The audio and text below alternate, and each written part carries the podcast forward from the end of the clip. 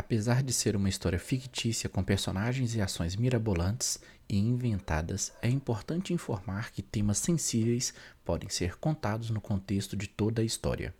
Caso você não esteja bem ou não goste de temas considerados pesados e ligados à morte, considere a não continuar ouvindo este conto. Caso ache necessário algum apoio, procure o Centro de Valorização da Vida. Ligue 188 é gratuito e funciona 24 horas por dia, todos os dias da semana. Olá! Se você chegou agora para ouvir nossos contos, é importante que algumas informações sejam ditas. Nossos contos são baseados em aventuras que jogamos entre os padrinhos e hosts do podcast Caixinha Quântica. Venha fazer parte e jogar nossas aventuras. Todo conto é dividido de forma a não ser necessário que você tenha ouvido os anteriores. As aventuras têm começo, meio e fim. Entretanto, as aventuras são sequenciais e pode ajudar a contextualizar melhor a história se você ouvir a todos eles na ordem em que são lançados. Ouça esse conto e, se necessário, volte para ouvir os anteriores. Divulgue para seus amigos e vamos para a história. O resgate terminou com todos os investigadores fugindo da floresta da Lagoa Prateada com a van do Estevão, correndo em direção à casa de Jones. Cecília e Fernando foram os adolescentes resgatados com vida dessa seita impiedosa que levou Jason e Ronaldo à morte.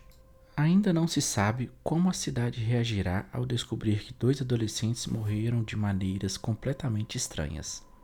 Naquela noite, o padre Carol conversou com Cecília e Fernando para que eles não comentem com ninguém o que vem acontecendo, até que tudo seja desvendado. Afinal, qualquer pista deles pode alertar essa seita e tornar impossível a possibilidade de conseguirem entender o que está acontecendo. Cecília e Fernando não são mais as crianças que entraram na casa de Baba Yaga por uma aposta. São adolescentes que amadureceram antes do que deveriam, tendo todo tipo de trauma para lutar e por isso entenderam a necessidade de não comentarem sobre o que aconteceu.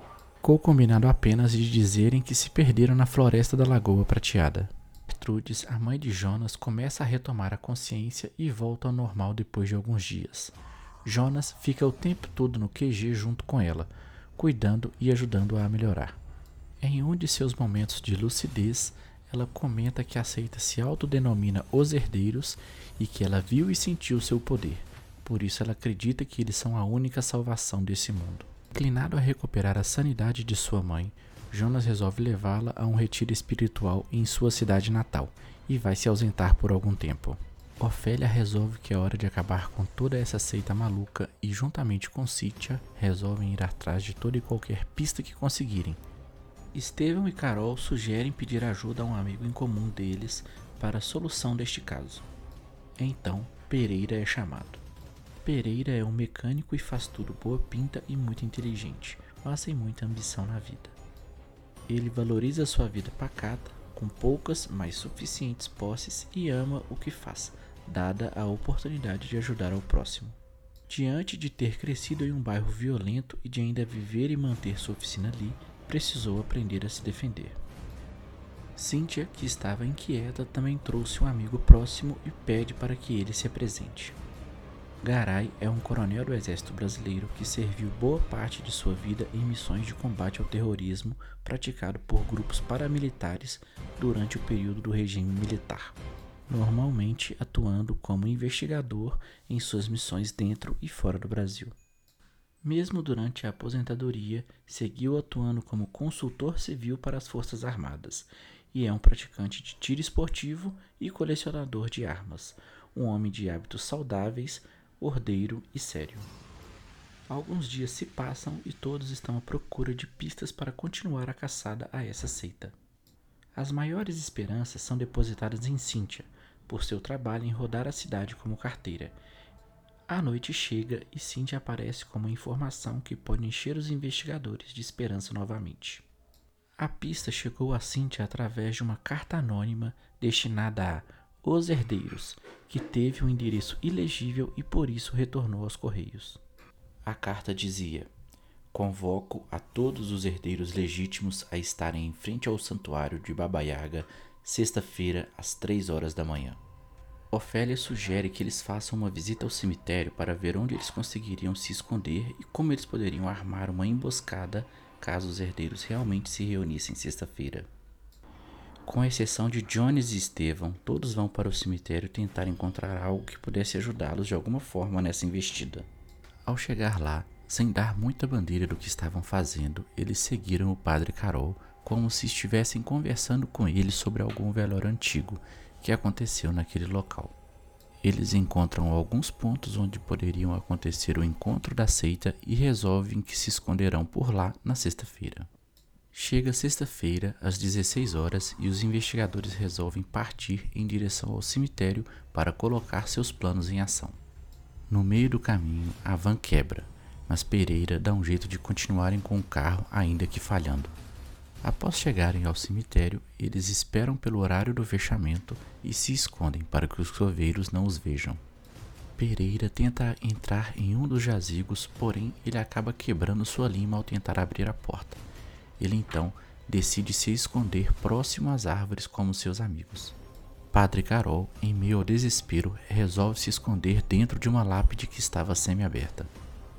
A noite vai chegando e a fé do padre é testada. Afinal, Estar dentro de uma lápide em um cemitério pode abalar a sanidade de qualquer um. E de dentro da lápide, um pequeno som de reza é ouvida por todos os membros próximos, que se acalmam e aguardam ansiosos pelo encontro que está por vir. O tempo vai passando e a noite vai chegando. Todos se mantêm imóveis, aguardando quaisquer sinais de que alguém estivesse caminhando. Certamente, por aquela hora não haviam mais coveiros naquele lugar e apenas barulhos de grilos eram possíveis de se ouvir. Próximo das três horas da manhã, os investigadores atentos ouvem barulhos de passos e conversas baixas se aproximando. A cada segundo, o som ia se aproximando mais e mais de onde eles estavam escondidos. Alguns investigadores já conseguiam ver algumas pessoas vestindo túnicas marrons com um colar no peito com um pequeno X. Ao se aproximarem do grupo de investigadores, um grande estouro é ouvido, e sem muito tempo para reação, é possível perceber que Garay inicia a briga com um belo tiro de 12 no peito de um dos cultistas, se aproveitando ainda da distração que existe entre eles. O grupo, que era composto por quatro pessoas, leva mais um tiro e sangue voa por todos os lados. Nesse momento, é possível ver que um de seus membros está caído morto no chão. Um dos caras de túnica marrom saca uma adaga, faz um corte em sua própria mão e seu sangue escorre até tocar o chão. Nesse momento, seus olhos ficam da cor de fogo e do chão começam a surgir mãos esqueléticas que vão subindo em direção ao solo e avançam em direção aos investigadores. Ao ouvir os disparos, o padre Carol sai de dentro do túmulo e, junto com Ofélia, parte para cima de um dos membros que estava de pé, e esse cai no chão já sem vida. Jonas e Pereira se mantêm escondidos enquanto seus companheiros passam por um sufoco para se livrar dos caras que acabaram de encontrar. Aproveitando dessa situação, o invocador tenta fugir, mas é perseguido por Cynthia, que conseguiu alcançá-lo após um salto perfeito sobre um muro que dividia as duas áreas do cemitério. Ao alcançá-lo, Cynthia o golpeia até a morte e pega esse amuleto estranho. Pouco tempo após Cynthia segurar o amuleto, mais um tiro de 12 é ouvido, onde dessa vez Garay derruba um dos seres esqueléticos que foi invocado e vai em direção a Ofélia e Carol para ajudá-los com o outro. Juntos, eles conseguem dar fim a essa criatura com suas próprias mãos. Sobraram ainda dois membros de Túnica vivo, que são rapidamente desmaiados pelos investigadores. Dessa vez, Pereira e Ofélia se juntam para amarrar e carregar os dois até a van, para levá-los ao porão de Jones, que se tornou o QG oficial deles. Antes de sair, Cynthia escreve um bilhete e coloca juntamente aos corpos, com Jones e Garay, e arrastam os corpos para o túmulo onde Carol estava se escondendo anteriormente. De cada um deles foi possível pegar um colar e também duas túnicas ainda em estado usável Todo esse encontro levou apenas alguns minutos e foi uma correria sair dali com dois membros dos herdeiros amarrados em direção à van para que futuramente possam interrogá-los em seus esconderijos.